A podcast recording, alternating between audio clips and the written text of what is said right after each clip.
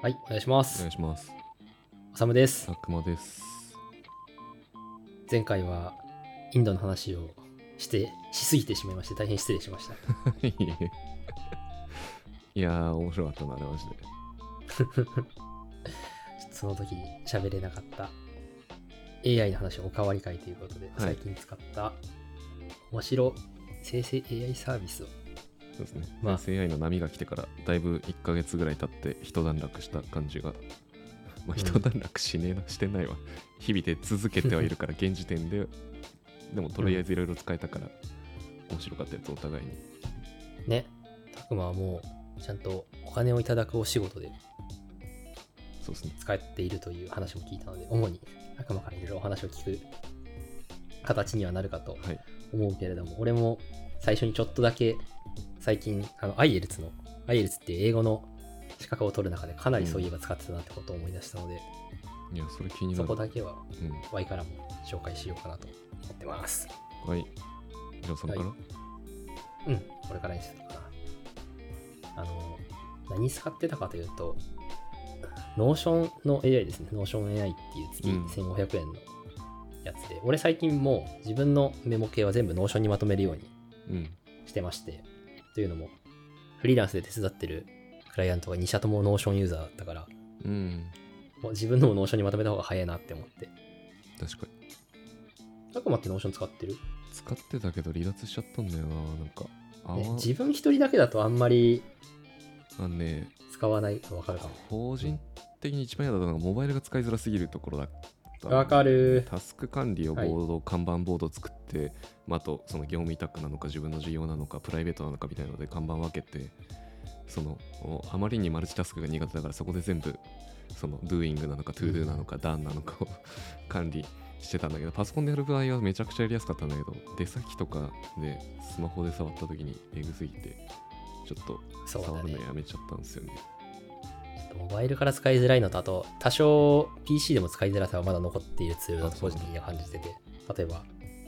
あの、テキストにリンク貼るのコマンド K じゃんか、多分、Google とか、えーと、Docs とかだと、うん。あれが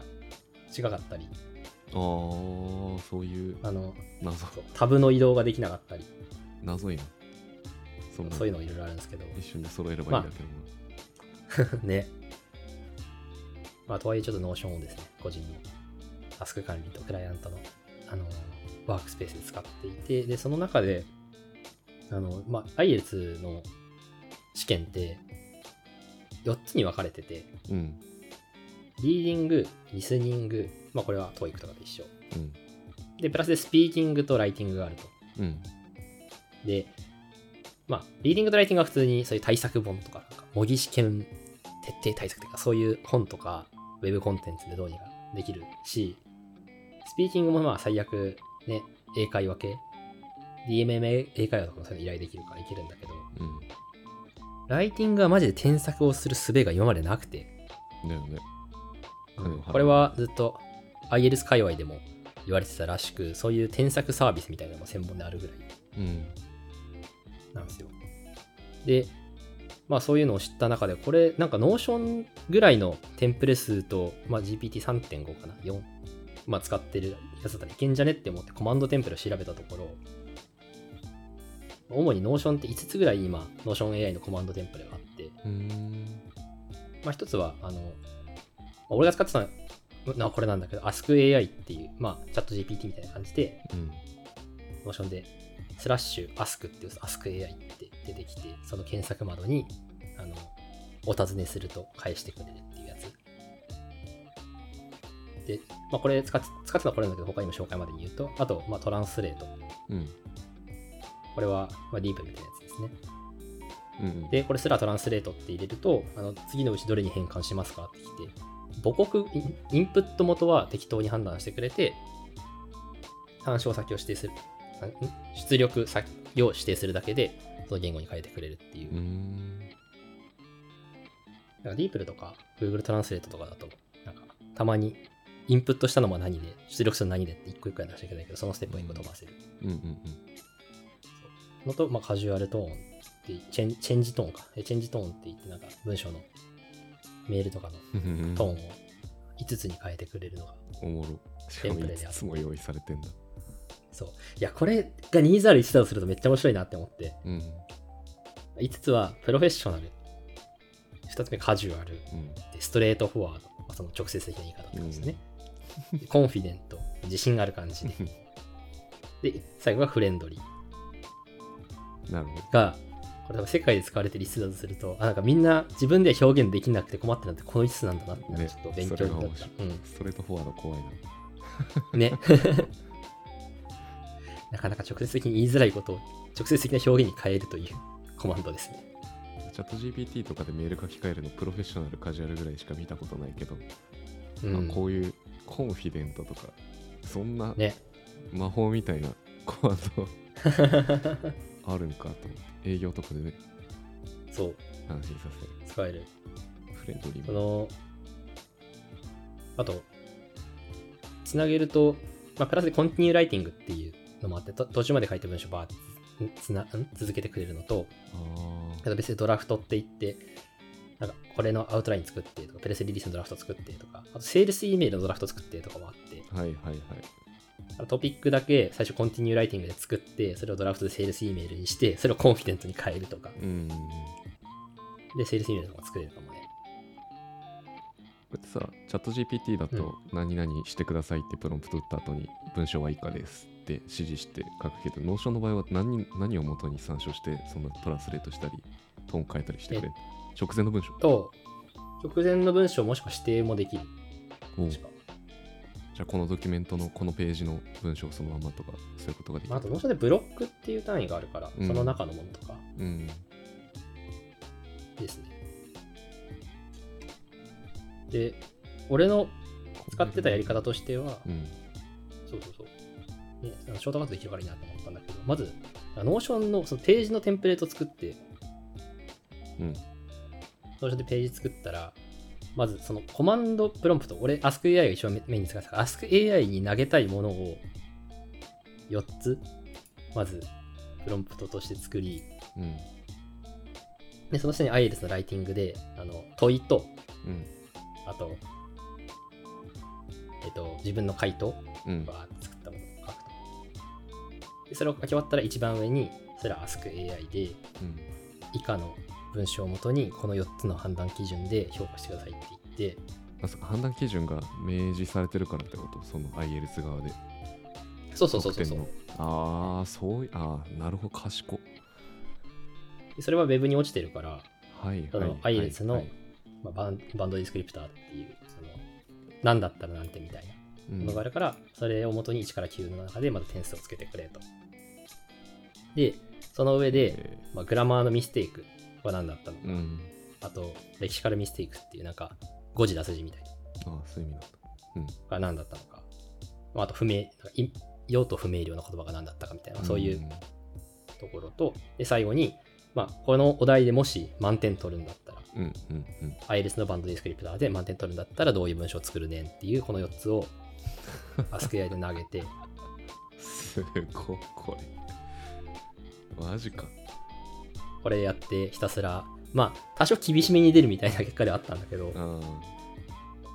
大体あ俺はこのぐらいの点数それぐらいのなんだな練習としてはちょうどいいというか。そうそうそう。で、実際、これで実試験受けてみても、まあ、この IELTS の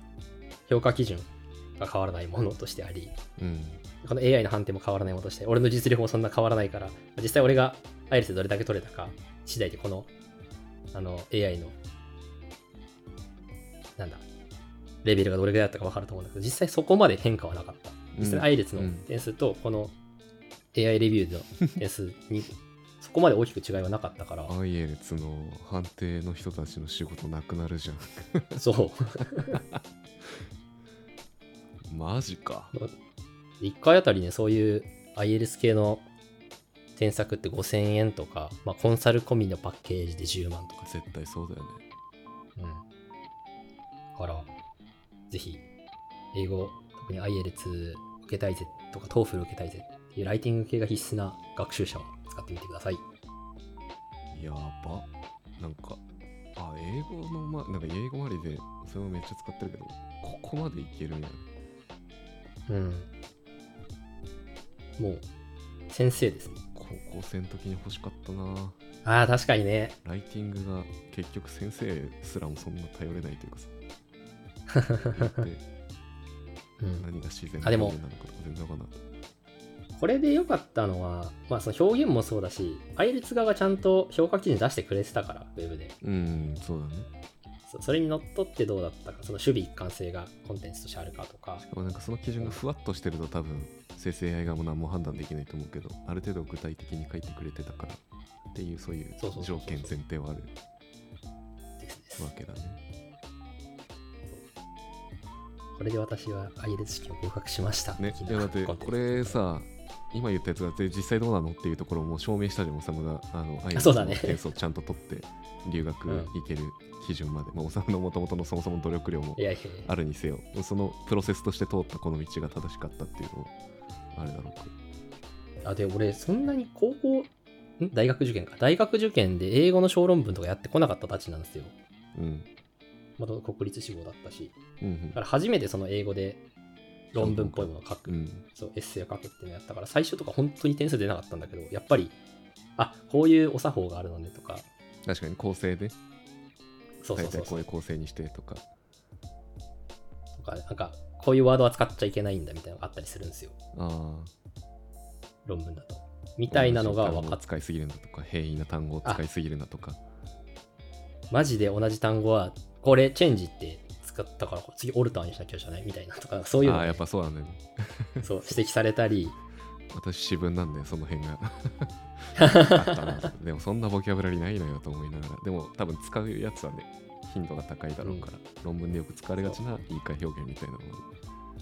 これで身につくそうそう。そうそう。でもなんかあんまりにもテンプレートすぎると点数下がるのね。賢っそう。なるほどって思賢って。すぎるだろ。ここは、あの、なんか、なんて言うんだろうな。そう、however とかじゃなくてほげほげのがいいです。whereas とかなんか、他の、うんもうちょっと難しい接続詞のがいいですみたいな。へまあまあ、そういうのを Notion AI でやってて、これはやっぱり、あ、初めてちゃんと AI 使ってるなっていう体験だったので、私にとって。あ、そのなんか、使ってるなっていうか、い生きてるなっていう。え。うん。手が届かなかったところを AI が解決してくれたなっていう体験でしたね。なんか TOEIC とかだったらさ、もう教材が死ぬほど出回ってるし、まあ解説とかもしっかりしてるし、まあ、あとそもそもライティングみたいなふわっとした、あれじゃない、うん正誤判定があるやつだから、それで済むと思うけど、IELTS みたいにちょっと、明らかにマイナーだよね、テストとしては、英語の。そうだね。で、対策をしづらい。で、しかもライティングみたいなふわっとした、自分じゃ評価がしづらいものみたいなのは、うん。こんなに助かるものないよ。なんか IELTS 以外で適用できるもの絶対ありそうなんだけど。正解がないけども、判定の基準が公開されている系のものは、一定そう。まあ、TOEFL、IELTS、あと多分、その他資格系のもろもろ。小論文系のやつとかね。そうそうそうそうそう。ちなみに俺、奨学金、今、その、あ、多分このポッドキャストで言うのは初なんですけども、海外の MBA に私合格しまして、おめでとうございます。はい、あの、オーストラリアに、オーストラリアにある University of Technology シドニーっていう、あの、テクノロジー？よく言う、あ、そう、よく言えば MIT のオーストラリア版みたいすご。で、一応世界の大学ランキングでも100番以内に入ってるから、まあ日本だと一橋より上ぐらいかうん。のところなんですけど、まあ受かって、それの今奨学金を申請してるんですよ。うんうん。で、奨学金も小論文が必須なのね。あ、これはあの海外大学からじゃなくて日本の奨学金のね、はいはい。財団とかにそう。あ、な、日本語の小論文ってことか。あ、そうそうそう。まあでも同じく、なんだ。ある程度自分の考えをまとめたりするのに使えるかなと思ったんだけど、日本語のやつは全然ちょっとピヨピヨでした。ああ、そうなんだ。うん。ああ、そうなんだんま。り使い物にならなかった。やっぱ英語の学習量が圧倒的に多いのは仕まあ、あ方ないんだ。と財、財団側のその、多分、奨学金の小論文っていうか、その、研究目論見書とかなんかそういうのの判定基準がそこまで公開されてない。うん。インジェネラルに。なるほどね。いや俺はあの非常に悪いことを考える人なのでそんな小論文一から作らせることすらできるのではないか っていうことをこの論点とこの論点とこういうアピールポイントであの2000字書いてるみたいなことをもはやできてしまうのではないかと思ったけど日本語が弱いっていうのは日本語だったら自分で判定できるからさ出来上がったものに対して。ああに。いいもん作ってくれんじゃんみたいな感じでそのまま出すことができるのではっていう悪いことを考えたけど今までいいねよかった、うん。うんまた世界が崩壊しない。そうっす。ね。まあ、もし聞いてる方で、英語のが多分精度高いと思うんで、そういう意味何か。で日本人で英語を学習したい人には今逆にいいシチュエーションといううん、ことですね。そうメッセメッセージ以上の長さのものを作りたい。例えば、海外のチームにレポートとか、そういうの出すとか、ウィキ書くとか、うん多分プレゼンとかでも使えるんじゃないかな。うんうんうんなんかプレゼン、プレゼンの、なんていうか、台本？作るとかね。まあ、そんな感じですね、私は。AI 使ってるのは。文章にはやっぱカルチャーとかそのお作法みたいなものが絶対に入ってくるから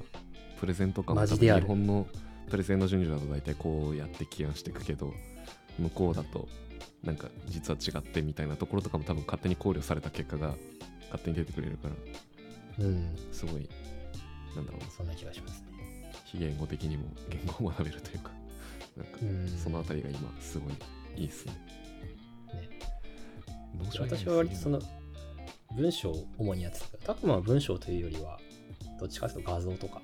そう。ね、画像生成とか、え物作る系が多かったかな。まあ、文章系が全部チャット GPT で済んでしまうっていうのが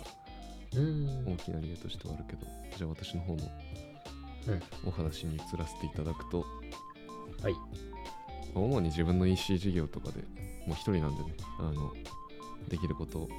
増やしていかないといけないので、そこで使って、まあそのアンテナに引っかかったものを使っていったっていう偏りは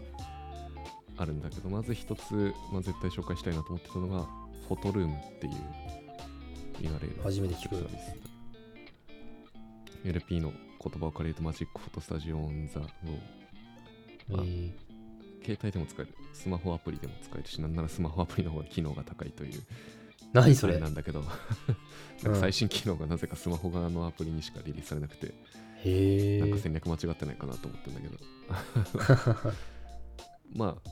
大きく4つ機能があってリムーブバックグラウンドまあ綺麗に撮ってくる。これでもなんかあらゆるサービスがあるよね。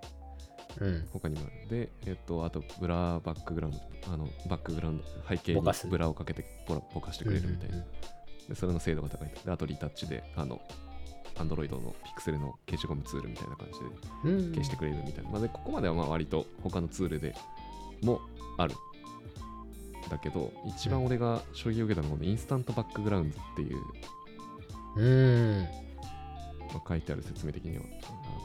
あの、ね、あの合成をめっちゃ現あのなんだリアリティ高く やってくれるよっていう。しかも数秒で,、はいはいはい。でこれの精度がえなんかあの、ん。生成 AI 系のサービスが出た瞬間に死ぬほどいろんなあのこういう背景画像を合成してくれるサービスを調べて使ってたんですよね、なぜなら EC で商品撮影するの結構大変だしライト焚いて背景白い紙置いてであと影を消して、とはいえレタッチもしてそのあの背景紙置いてる感を減らしてみたいなことを、まあ、これだけで普通にお金取れるぐらいの仕事ではあるんだけどそれ自力でやんなきゃいけなかった、だから多少あらが出たりとかなんか、まあ、そもそもそれの機材揃えるまでに結構な金をすでに使った後ではあったんだけど、そう。であったやつをこれに試しにポンってぶち込んでみたらあのめちゃくちゃいいものができてで、これ言葉で説明してても分かりづらいのでまあちょっとこれ聞いてる人たちには全く伝わらない方法で申し訳ないですけど今おさむにはい。実際に俺が作った画像を、えい見たい見たい。送ってその精度をちょっと見ていただきたいんですけどちょっと LINE はい。で送るわ、今主に家具です、見ますね。これちゃんと送れるのかなあ、送られてきた。でこの今ああ、すげえ。チェアとか照明なんだけどうんチェアもこれ本当に潜在写真というかあのすメーカーさんが用意してくれてるただの白背景とかまあちょっと本当にオフィス倉庫とかで撮られた雑な画像を、うんうんうんまずリムーブバックグラウンドで綺麗に取り除いて椅子だけ残します、はいでそれに対して1枚目の画像とかは椅子の後ろにモンステラの植物みたいなのが飾ってあって床がモルタルになっててグリーンとモルタルの背景が欲しかったから、まあ、それをプロンプトに書いたりとかあともともとテンプレでもその植物に囲われてるとかあのミニマリストとかっていろんなテンプレがあるんだけどそれをポチポチ押していくとこれやばない、へー。もう椅子のさ4つの足の影のつき方の影がそう精度とか。いや今まさに今それ言おうと思った。そのなんかこういう家具とか映り込みがない少ないものだったらめっちゃいけるね。そうだね。本体に対する映り込みが少ないものは。そうそうそう。で多分が鏡を置いてみたいなプロンプト書いたら鏡の映り込みも割とうまくやってくれるはず、マジで？この2枚目のやつとかさ椅子をなんかこの切り抜かれた椅子をこう画面内で適当に自由に動かしてどこに位置させるかみたいなことも選べるねで回転させて斜めの右上にポンって置いてでミニマリストっていうのをポチッと押したらこの、なんだろうねスタジオでめっちゃブランディング重視で撮ったような。俺2枚目は若干影気にしたら気になるところがあるけども影の向きがおかしいよねなんかこれを作ったものですって見せられてるから気になるけど、うん。そうじゃなかったら気づかない気がする。全然わかりわかんないよね3枚目をなんかライトの下これライトが商品？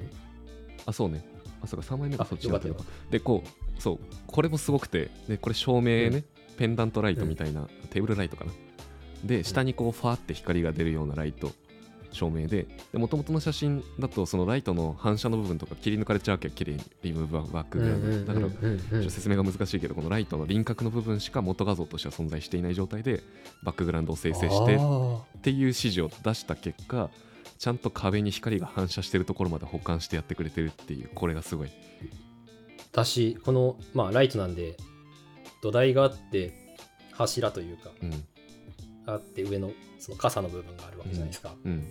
その柱の部分に光が当たってるところまでちゃんと背景とマッチしてるのがすごいね。そうなのよ。わけわかんなくないこれ。で隣にソファーとクッション置いてあってみたいなの。まあよく見たら合成感あるけどパッと見たら、むしろ洗練された画像にしか見えない。なんか気持ち間違い探しみたいな気分で見ないと気づかない。うんうんで商品画像って基本的にレタッチするとちょっと CG っぽくなるから、むしろこれぐらいがちょうどいいっていう。ああ確かにね。はいはいはいでもう一個これプライウッドチェアあのすなんだ背中が逆三角形のやつとかも、うん。これ本当にスタジオで光飛ばして撮ったみたいな、これ一番ナチュラルだな。だよね。4つ4本足さ、うん。ちゃんと下に綺麗に反射してない私これあ今見てる椅子が足が割とメタルな素材。うんだけどそのメタルの映り込みも全然自然だ。そうだよね。うん。いや俺その一応昔写真でお金いただける程度にはしっかりやっていた時期もありこういうさ商材撮影みたいなことも2回ぐらい請け負ったことがあって超失敗したんだけど。いやむずいめっよねちゃむずい。めっちゃむずいのなんかほぼレタッチ力と言っても。余計な影入るしそうそうそうそうそうほぼレタッチ力なの。まあレタあライティング芸とレタッチ芸って感じなんだけど。これ元から公式が素材として設けてくれているのでこれ作れるんだったらえ本当？何もいらないのよ。フォトスタジオがいらない。だからフォトルームってアプリの名の通り。ここでうん。スタジオが完結してしまうし、まあ、仮に、ね、家の中で適当に全然メルカリ出品とかでもたまに使うんだけどあのスマホでポチって撮るじゃん、がはい。このクオリティになるから、あの全然なあの普通に例えば自宅兼オフィスで撮影して商品を撮影するってなると相当背景頑張ったり時間帯を考慮したり、えーで照明を逆から当てるようにしたりとかってうん。めっちゃ頑張んなきゃいけないんだけど、これはそれが一切不要になる。とりあえず商品の写真があれば切り抜いてなんかスタジオで撮ったような背景を全くうん違和感なく生成してくれる、なんか個人的な所感だけど、これぐらいのクオリティ取るんだったら1回あたり30万ぐらいかかるイメージなのね。フォトグラファー代と、大そうだと思うスタジオのスタジオと、レタッチと、で、まあこういうコンテナ写真がそれで50枚ぐらい納品される。月千数百円ですいやー、すごいね。圧倒的利益率。キャンバーとかと同じぐらい。てかあと UI がめっちゃキャンバーなんでね。パクってんのか 系列のグループ の会社がやってるのかは全然知らないんだけどあのキャンバーじゃんって思いながら使ってたから、あのその辺に慣れてる人たちだったらマジであの初日で使いこなせるレベル。へでこの背景がどんどんアップデートされて背景をプロンプトで書けるようになったからあの本当に自由な背景を合成してくれるし、それもまたそんなに違和感がないという。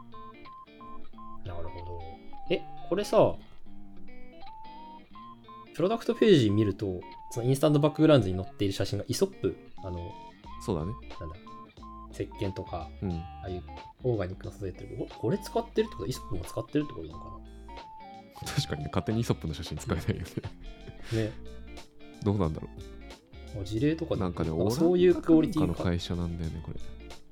あ、なるほど。じゃあ、キャンバー関係ないかも。キャンバーオーストラリアだから。そうだよねうんであの日本にその代理店みたいなところがあってなんか一回これに関してツイートしたらインタビュー受けて たくもインタビューされがち。インタビューされがちなんだけど。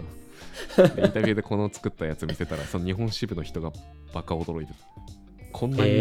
ですかみたいな。いや逆になんで使ってないんだよって思ったけど。え、なんか今採用ページ見るとめちゃくちゃパリで採用してますね。あじゃあフランスの会社か。フランスだったかもしれあ、まあ、その説もあるけど、まさにブランドとかが多いいからか。うん。うん。はいまあハイブラでここまでやらんかもしこれではやらん気もするけど。うん。まあ、モデルさんとかも必要だしね。うん。へえ。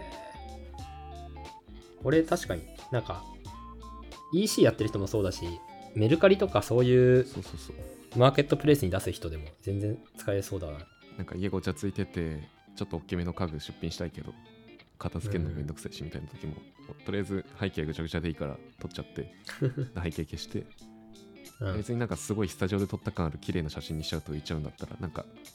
家とかキッチン背景とか海の上とか、うん。砂浜にとかいろんなテンプレートがあって大理石の上とかなんかそういうのがあるからあと水が水の中でとかなんかいろいろあるからね。その辺やってみるとおもろいと思いますなるほど。ちっえちゃいコスメとか売ってる人たちはもうこれで全てがマジで完結すると思なるほどね。え、これ、えーっと、あれか。普通に Web サービスで有料登録したら、うんアプリは無料で使える。アプリも無料で使えるアプリと同じアカウントでログインするから、なるほど。フォトショップ形式。そうでなんかちなみに一応まあそんな使ってる人いないと思うけど Shopify とかでもアドオンアプリかが出てて。連携できてその Shopify に上げてる商品画像をこちらで読み込んでみたいなことができるんだけどそっちはまた別で課金しなきゃいけないのと機能的にクソだったので Shopify アプリは使わない方がいいです。普通に WebUI で使うのが一番いい。なるほど。一応。API が充実してないあるあるだな。そうそうそうそうで一応もう一個類似したやつでこれは多分日本のサービスなのかな、フォトグラファー AI という、まあ、またこれもそのまま。のうーん。あ、本当は日本語サイトだ。でこれ多分トップページのあのーなんだこの動画を見てもらったらもう使い方とイメージがわかると思うんだけど、こいつの優れてる点はあのー特に化粧品とかの画像だとさ下にこう円柱状の土台が置いてあって右側に あエモーショナルな植物がありみたいな。でこれをプロンプトで全て再現、あの指示してやるってめっちゃリテイクが必要になっちゃうんだけど。う確かし。手のひらに乗せてとかがこのフォトグラファー AI はその手っぽいイラストがあってそれをこう自由な位置に置いてなんかモックみたいなワイヤーみたいなものをさささってこっち側でマニュアルで作ったやつを最終的に綺麗な CG にしてくれるみたいな割とそのコントロール力が強い方の。サービスになっていて。で俺はあ実はこっちの方がいいんじゃね？と思って使ってみたんだけどこっちの方がより CG っぽいというかあのよりハイブラの化粧水の背景画像みたいな方が強いからなんか家具とかだと合わないっていう、でもコスメ系のブランドとかサプリ系とかねそういうのをやってる人たちはこっちの方が使いやすいかもしれない。これ、すごいね。なんか、ちょっと、これぜひサイト飛んでほしいんですけど、手とかそういうものはやっぱり CG 味あるけど、なんでだ？これ映り込み全然入ってないというか、本来だったら、例えば右側にピンクい花、桜とかがあったら、うん瓶側とか映り込むような素材だったらそれなくちゃいけないけど、それがないけども、そこまで不自然に見えない。そうなんだよね。なんでだろなんかでもこういうコスメ系とかがそもそもそういうふうに、そういう画像が多いから見慣れてう。うるのかもしれない。なるほど、なるほど。脳内の逆に詳細によっては結構違和感出ちゃうっていう。あーいや、なんか手難しいらしいですね、AI。うん。まあ、ただそれを解決する術もまた最近出たので、ちょっと後いや、で話すけど。まあ、画像生成系、その商品写真系っていうジャンルなのかな？は、この2つがうーんもろもろ見た中では良いのではなるほど。思ってます。あこのフォトグラファー AI は結構あれなんですね。そのただの月額利用でペーパーアプリケーション、そのアプリケーション課金じゃなくて、重量課金なんだね。そうあ、そうなんだ。一応スターターで980円で10枚。だからあ1万本当だ100円ぐらい。うん。まあちょっと高いよね。まあでもこれじゃ自分でまあそうだね、レタッチして合カメラ成して買ってっみたいな。うんてやったら全然安いかもな。しかもあとカメラマンさんのディレクションとかよりも、まあ、自分のディレクションの方を反映させたい人だとしたら、うん本当に1ミリ単位で手の位置まで変えられるから、ね、うんうんうんうんうん。っていう人にはいいのかもしれないある程度そのプロンプトに任せてやっちゃって問題ない人はフォトロの方が安くて精度が高いと、なるほど。でえ商品画像に関してはそんな感じでー、はい。えーっと次が画像そのものを生成する。まあこれはこの辺はもう多分有名だと思うけど。いくつか画像生成系がある中で、一番俺が使ってたのがミッドミッドジャーニはいはい。ーコマンド打ってなんだろうね。例えば海で寝そべるクマみたいなの打ったらそれを。例えがクソすぎるけど いやで、も確かにあなかなかか、あのーね、現実にはないシチュエーションだから、そういうのを生成できるのがいいところですよね、AI の。すごいフォロー入れてくる。でなんか Midjourney はあのコマンドで、えーっといくつかこう画像を作ったり、うん読み込ませたりするんだけど、なんか、まあ、あまり他の Stable Diffusion とかが逆に俺は使いづらそうで、あまり試せてない中で、横で綺麗に比較したっていうよりは、 Midjourney が単純にこういうコマンドが良かったよっていう紹介になるんだけど、はいはい。何で使ってるかっていうと、例えばショップの、まあロゴは作ってないが、なんか、こういう画像欲しいみたいな時にあの、うん。課金してれば商用利用ができるので、えっ、と、うん。適当な画像作らせたり、あと、なんか、例えば、なんかよくさ、EC で、あの、親しみがある EC ショップであるアイコン、店長アイコンみたいな、店長の顔イラストっぽいアイコンみたいなのが店長さんね。あはい店長はいはいはい、はい。店長のアイコン。なるほど。イントネーションがいる。で 大体そういうのってここならでね1万かそれぐらい払って書いてもらってみたいなのとかが多いと思うんだけどこれ別にプロンプト書いたらあの何百個でも作ってくれるのでその中から選んで。これが一番雰囲気に合うかなみたいなやつを作ったりみたいななんかそういうなんかなんだろうなここならに依頼するようなあれこれを全部作らせるみたいなことをしているんだけど、すごい。コマンドが4つあって、イマジンコマンド、ディスクライブ、ブレンド、で、最近、本当に今週ぐらいに出てきたインペイントってやつがあって、はいイマジンコマンドは普通にその画像、いわゆる画像生成、イマジンなんたらって言って、で、その後にプロンプトを書くとその画像を作ってくれる。で、これは一番普通の機能で、何のあれもないんだけど、個人的にめっちゃ良かったのは、ディスクライブっていうコメンコマンドで、逆にこれは画像を食わせると、それがどういうプロンプトで再現されるのかっていうことを教えてくれる。ああ、なるほどね。え、めっちゃおもろい。逆出力ができてでこれがめっちゃありがたいのよ、生成 AI の捉える言語だとこのアイコンのトーンとかどういうニュアンスになるんだろうなとか、やもちろん逆出力したものをもう一回イマジンでうん出したから同じ出力になるわけではないんだけど雰囲気とかトーンマナーかなり捉えてくれるようになってくるからなんか最初に生成 AI で書いてイマジンで使ってあなんかイメージと違うんだよなってなったらあのイメージに近いものを自分で撮影するなり拾ってくるなりしてで、えー、とそれをディスクライブさせるとあこういうキーワードねっていうのを把握できるからそれをプロンプトに入れると近づくっていう。あのデザイナーさんとかによくやる。こんな感じでお願いしますができるわけだ。一回、その、食わせることで。そうなんです。そうそうそうそうそう。あのデザイナーさんに怒られるやつね。こんな感じで。そうそう。お願いしますが怒られずにできるう。わー、それいいな。ー怒られずにできるのはめちゃくちゃなんかペインが解消されている。そうそうそう。言語化言葉に戻してくれるっていうのがめちゃくちゃ良くて。でさらに面白い。こんな感じで、この imagine describe の往復をあのさらにショートカットできるこのブレンドってやつなんだけど、うん。この画像にこの画像の雰囲気をガッチャンコさせろみたいなことが こんな感じでだ魔法の魔法の画像ができるへもともとのなんか好きなゲームの世界観があったとしてでそれにうんサイバーパンクっぽい画像をくっつけると、サイバーパンクのそれが出来上がるみたいな感じこれを使えば、あのうん、よくある、あの画像納品ありがとうございます。めっちゃいい感じです。めっちゃいい感じなんですけど、もうちょっとこここうしてほしいところがあるので、残り10枚くらいパターンお願いします。みたいなやつが、怒られずにできる。怒られずにできるまずなるほど。しさ初手で4枚出してくれておー。ちげえなってなったらもう4枚もう4枚もう4枚で無限にできるしあの課金すると、なんなんだ？単位忘れちゃったけど、まあ、容量が与えられてその容量の中でえーっと画像を何枚も作れるみたいな。枚数じゃなくてうん。なんかその使用してる CPU とか GPU の容量なんだと思うんだけどだからファストモードで作るかスローモードで作るかでも多分容量消費が変わってきたりとかするんだけど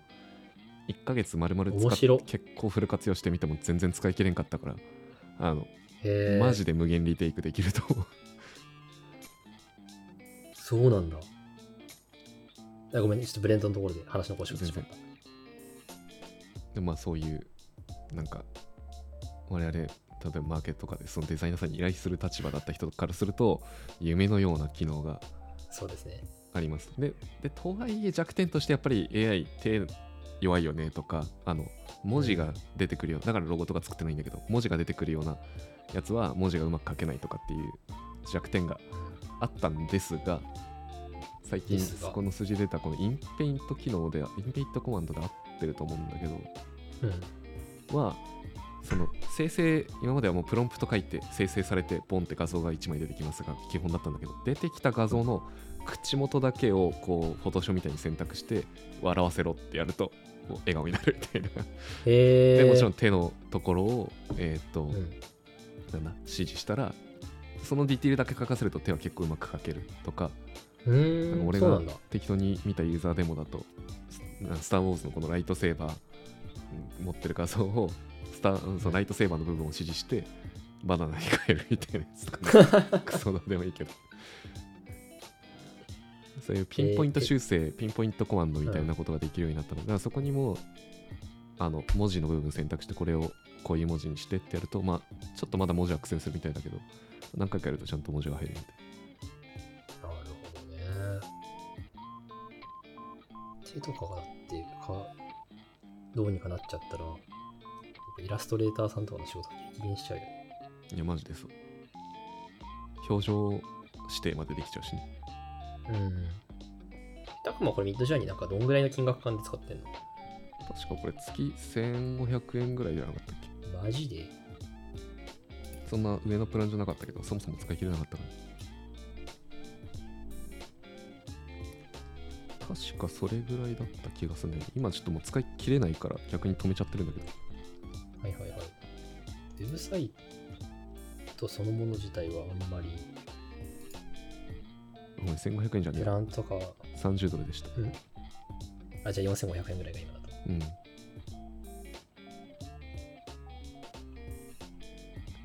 あれ？でも10ドルのプランがあったはず。値上げか？10ドルのプランも他のサイトで見ると出てくる。ほんとちょっとミッドジャーニーのあうん可能性忘れちゃったんだけど。 Midjourney の docs.midjourney.com っていうサブドメ見つけて、それで見ると、ベーシックプランで10ドルで、あやっぱ10ドルね。で、 annual で払う、その年払いすると、あの、96ドル。だから月8ドルぐらい。1500円ぐらいだったと思うから、やっぱ10ドルのプランで俺課金してたと思うんうんうん。それな気がするね。う。で、それでも全然十分なレベルです。で、所有利用可能と。イエス。い最初はもうしばらくサイバーパンクの画像を作りまくって遊んでた。なるほど。はい。っていう画像生成うん。ですね。で、あとはもう一一応あと2つ書いてるのか。もう一個衝撃を受けたのはこのガンマってやつで、これはうんスライドとかウェブページを作ってくれるやつで、なるほど。俺あの EC 以外にもその対企業向けのなんだマーケの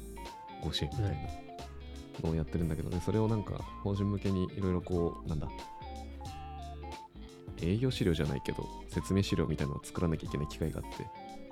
はい、あるな、ある。フリーランスマーケターあるある。そうそうそうそうそうで結局いつもやってる自分のじやつってなんて説明するんだっけみたいな。そもそもパワポなんて触るの何年ぶりだっけみたいな 状態で だったので、まあ、ダメ元でこのガンマ聞いたことあったからスライドを自動で作ってくれるよって使ってみたんですよ。うん。マジで良かったですね。えー、え、どういうワークフローで作る？不思議なワークフローなんだけどプロンプトでまず最初に、うん。まあ、どういう目的の資料でで私は何でで何の事業を説明するものなのかこんな事業でみたいなことをタラダッと書きます。出来上がる。で経歴はさすがえーに知らないから、経歴は適当なものが入るんだけど、経歴もすごいそれっぽい感じで出てくるからあ自分に当てはめるとこういう表現かなみたいな。感じで書き直したりとか。あとデザインもなんかこうフローチャート型がいいのかなんか箇条書きがいいのかみたいなのも最初出てきた、うん。さ出てきた後に対してまたスライド単位でプロンプト書いてえこれちょっとあの流れが分かりやすい時系列型のデザインに変えてとかっていうと時系列のデザインになったり。するとでなで入ってるテキストはなんかちょっと違うものにはなるからそこは書き換える必要があるんだけど箱があるだけでパワポ作る時のストレスって俺にとってはなんか7割8割がデザインなんだけど構。成とデザインなんだけどその部分が終わった状態だったわって言っているのテキストだけ綺麗に書き直してあげるだけで終わって、制作の難易度が爆発下がったのであとえあのこれは別に生成 AI 関係ないけどあの有料のストックフォト系サービスをこの組み込まれて使えるからこのガンマの中で、だからそのなんだイメージ画像みたいな差し込みの挿入画像みたいなのってパワポでよく使うけどあれも普通にペッペッペって好きなもの選んでー、うーん。作れるのでなんか一からパワポ作る時間と考えると全然3分の1以下ぐらいで作れなるほど。え、これ日本語対応してるんだ、じゃあ？してたえー、すごいね。英語の方がもちろん綺麗だと思うけどはいあとなんかままだ地味にその日本語対応の不便なところでこうエクスポートしてくるとちょっと化けるというか文字化けってほどじゃないんだけどなんかフォントが変だなみたいなやつとかがちょっとだけあるうん。海外プロダクトあるある日本語と中国語の違いが分からないから、本当は中国語。ああそうだ。ね確かに。あれ中国語っぽいフォントなのかな？なんか。気がする。同じワークフローでウェブページも一応作れるという感じですね。だから LP っぽいものを生成したりとか。こっちはあんまり試せてないんだけど、なるほど。もうこれ、無料トライアル的なのができるんだ。そうね。俺多分無料で使った気がするこれ。全部確か無料だとロゴが入っちゃうとかいろいろあったんだけど、なんか普通にエクスポートしたらどうにでもなったっていう。あ、すごい。一番下のフッターにちゃんと、この LP 自体もメイドフロムガンバって書いてある。あ、やっぱそうなんだ。うん。本当だ。なんか適当になんか作んなきゃいけないなみたいな時に、プロンプト書くだけでポーンって出来上がるものを見てみるだけでも、そのまま使うにせよ、使わないにせよ、あ、確かにこういう構成でこういうデザインにすれば分かりやすいわみたいなお手本がポンって出てくるから、まあ、そこから普通にキーノートとかパワポで作り始めても、それでも省略できるものがたくさんあると。えー、全然、無料だったら使いたいな。プライスページはどこにもないから多分無料で使えるのか。うん。使えたよ、確か。俺は課金してないはず。うん。これはおすすめです。資料作成が嫌いな皆様に。で、あと最後に何でもくんって書かい書いてるけど、チャット GPT はやっぱすごいですね。もう初期から課金して、いまだに課金し続けてるのはこれとフォトルームだけど、うーん。チャット GPT 高いけどずっと使っていて、で、まあやっぱ最近のアップデートがすごくて、コードイントレプレターっていうのかな、っうん。インタープリ、うん、インタープリター。ていう機能が増えたんですけれども、課金者限定で。これよく聞くけど、どういうことが実際できるのかあんまり分かってないかも。Excel ファイルとか、今までってさ、Excel ファイルの情報とか、ああいう表形式のデータを読み込ませるときって、そのまま貼り付けて、で、プロンプト書いてみたいな感じですんごいプロンプトが上限になって、なんなら上限に当てはまるみたいあ上限に引っかかっちゃうみたいな感じで、でっかいデータを分析させたりとか、そういう読み込ませたりっていうことができなかったんだけど、それをアップロードして読み込ませることができるようになって、な例えばユースケースで言うと、まあ、自分の EC の、えー、と Google Analytics のデータを引っ張ってきました。それを渡して、どんな傾向があるか分析させるみたいな。ことができると。で、まあ、それ自体でもすごいんだけど、まあ、俺の使ってみた感じ、なんか全然まだ自分でやった方が早いじゃんっていうふうに思うぐらいの分析精度なんだけど、分析をしてくれる実行環境が Python を、実行環境だったり分析をしてくれる方法が、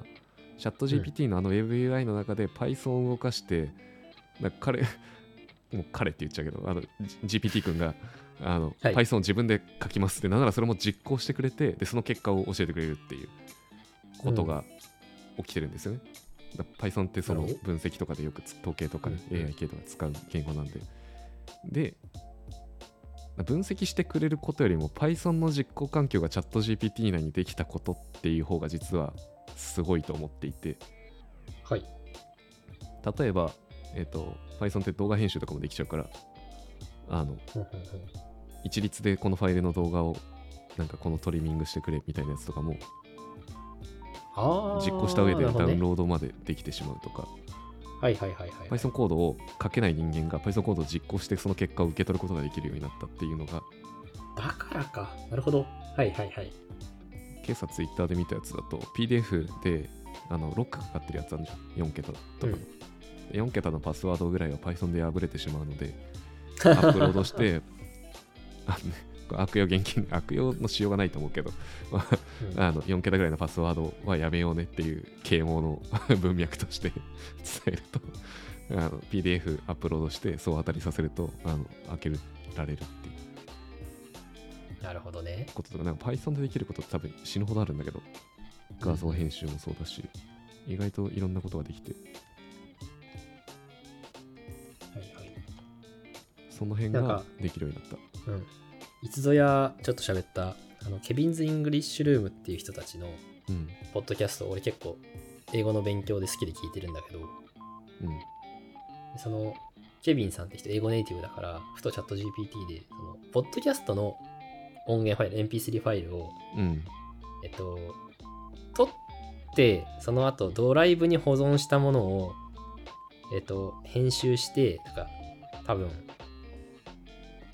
事務所チェックとかが入ってアップロードするみたいな、そのワークフローがすごい長いんだって。うん。を短くしたいなって思った時に、その、チャット GPT に英語でそのどうにかできないかって言ったら Python のコードを指摘されて、うんうん。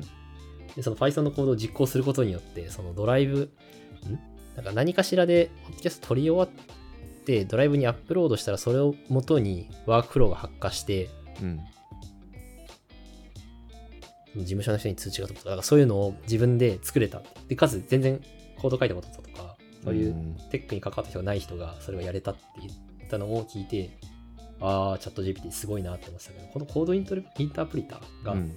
きるようになったからそれができたんだ。多分そうだと思うこれまで実行ができなかったんだよだから俺は今までなるほど。テキスト収集したいとかも全部 GS で書いてもらってたんだよねスプレッドシートの裏ででそれを出力を。サーバー側が必要だからさうん。できない。Python コード出されたところで、この Python コードをどう実行したらいいんでしょう、状態。まあ別に自己環境作ればいいんだけど、まあそれもちょっとハードルがあるじゃないですか。うんめんどくさいし。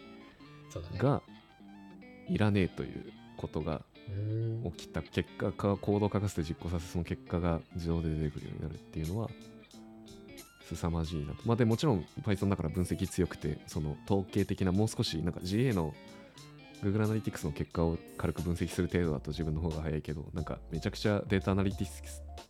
データアナリティストの人があのやるような、データサイエンティストの人がやるようなやつとかをうん。やろうとしたら多分できる。へえ。自分じゃ絶対できなかったはずなので。なんかすげえ未来のある機能な気がするな。面白い。であともう一個書いたのが AskYourPDF っていう、まあ、これプラグインなんだけど、うん PDF 読み込ませて、まあ、これ多分昔から結構出てたよね。昔というか数数週間前とか1ヶ月前とかだと。あの PDF 読み込ませてその中身を理解してもらって、質問したら教えてくれるみたいな。だから論文とか読ま俺は読まないけど論文読まなきゃいけない人とか使ってたんだけど俺のケースだとまあ例えば楽天さんとかからポンって PDF が来てこういう仕様変更がありますみたいなお知らせ PDF みたいなのが届くわけですよすごい長文のね、で楽天さん基本的にうん。あの、まあ、ちゃんと店舗の時間を取ることに対して抵抗がないので非常に読みづらく あのうん。理解がしづらい PDF が来てあもうこれ読むのだるいなだからわ俺にこれまであった選択肢はガン無視するかあの、うんまあ、ガン無視すると被害が自分にグッてかかるので頑張って読むかぐらいしかなかったんだけど今はチャット GPT に食わせてで結局これ何なのって聞くとあの教えてくれる。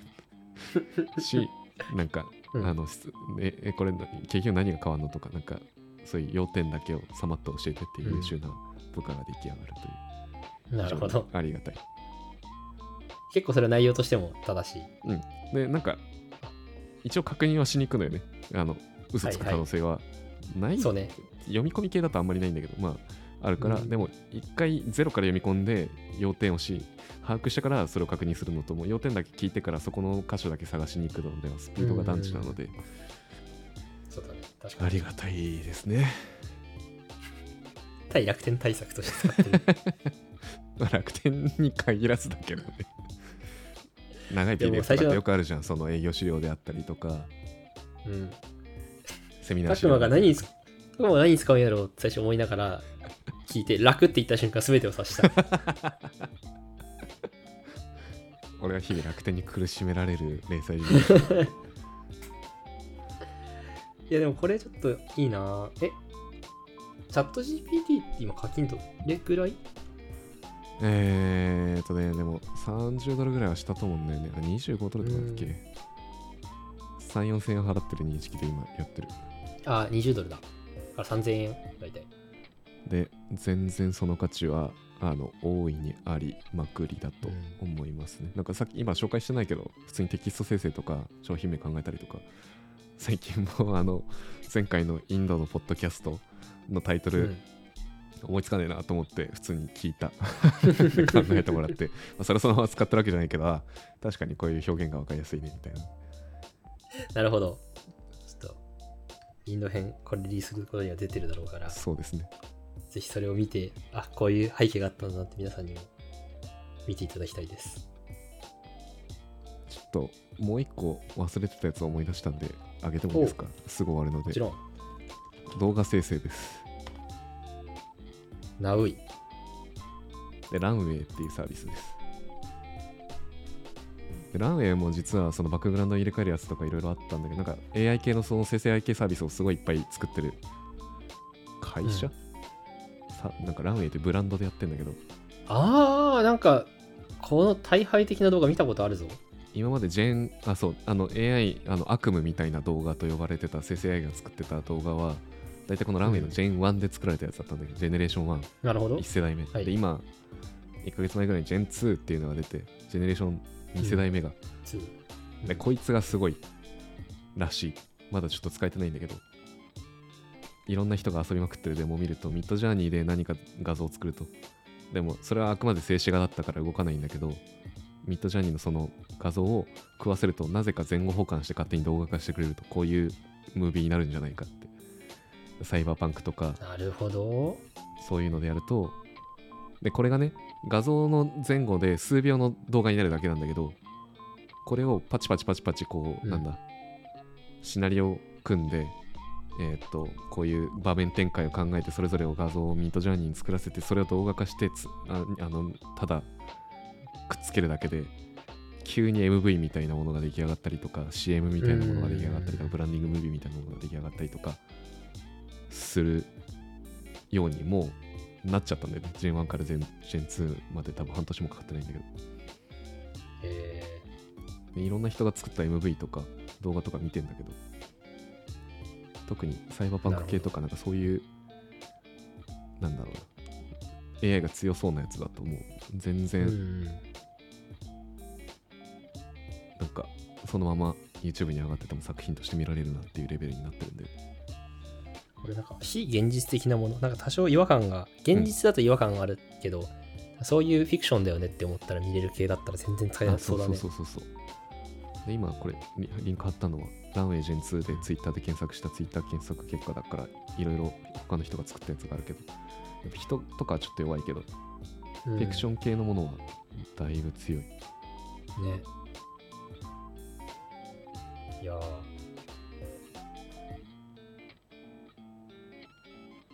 なんかスポットで見せたい商品動画みたいなとかだったらいけるかも長い数分とかは無理だけど、商品そのものをあの生成 AI に作らせることはできないからそこだけ自分でうんやる必要があるけど、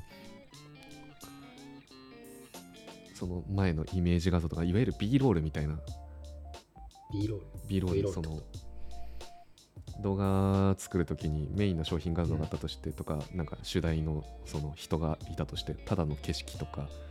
そのうん。感情表現ストーリーを、まあ、海のさざ波で表すみたいなそういう 景色映像挿入される別の角度の映像。B ロールとかには B ロールうん作ったり撮ったりするの大変だったけど、いらない作れる。うん。のが素晴らしいですね本当にこういうクリエイティブ系、クリエイティブ系、なんて言うんだろう。あの、非言語的な何かうんはめっちゃ強いし、今、俺、昔、なんだ、フォトグラファーとか、ビデオグラファーにならなくてよかったなって思った。まだね全然価値があるだろうしいやそういう知識がないと構成がそもそも組めないとかはあるとは思うんだけどかなりライティングとかでこだわってたやつとかフィルムとかレンズの相性とかってその知見が全て吹っ飛ぶ可能性はうん。あるね。12十二分にある。5年以内とかだとなんなら照明の位置も勝手に変えられるとかレンズもソニーなのか富士なのか 筐体がどっちなのかライカーなのかライカーライクに変えられるみたいなのとかはあるからもはや本当にオリジナルを持ってるのが趣味の世界みたいになりうるね。なり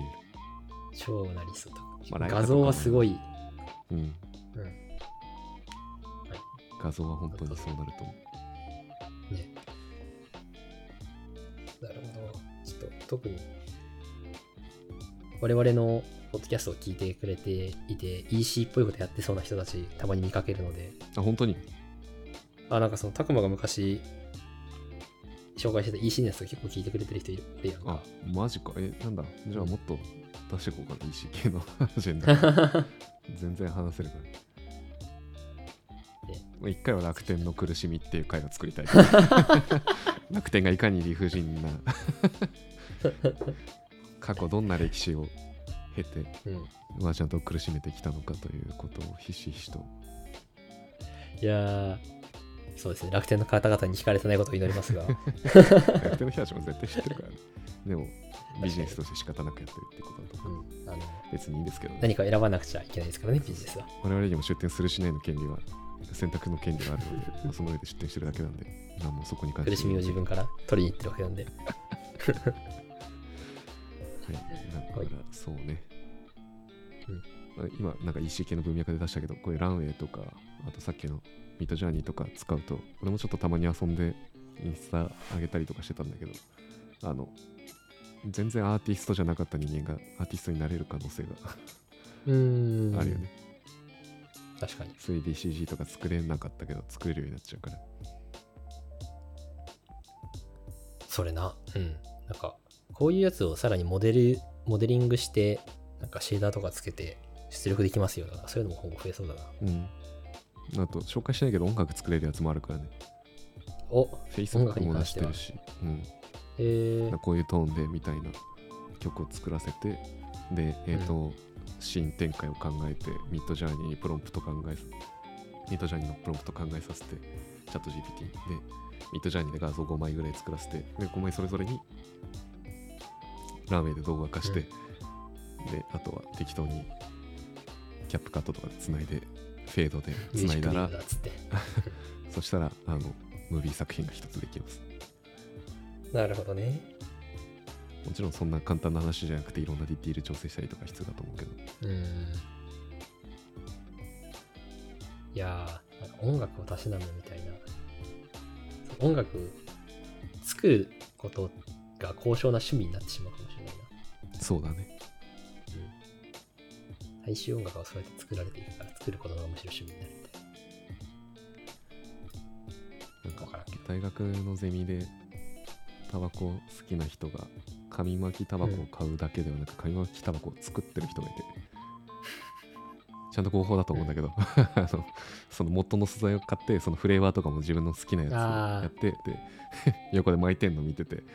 あれは高尚な趣味の領域だなと思ってたんだけどな。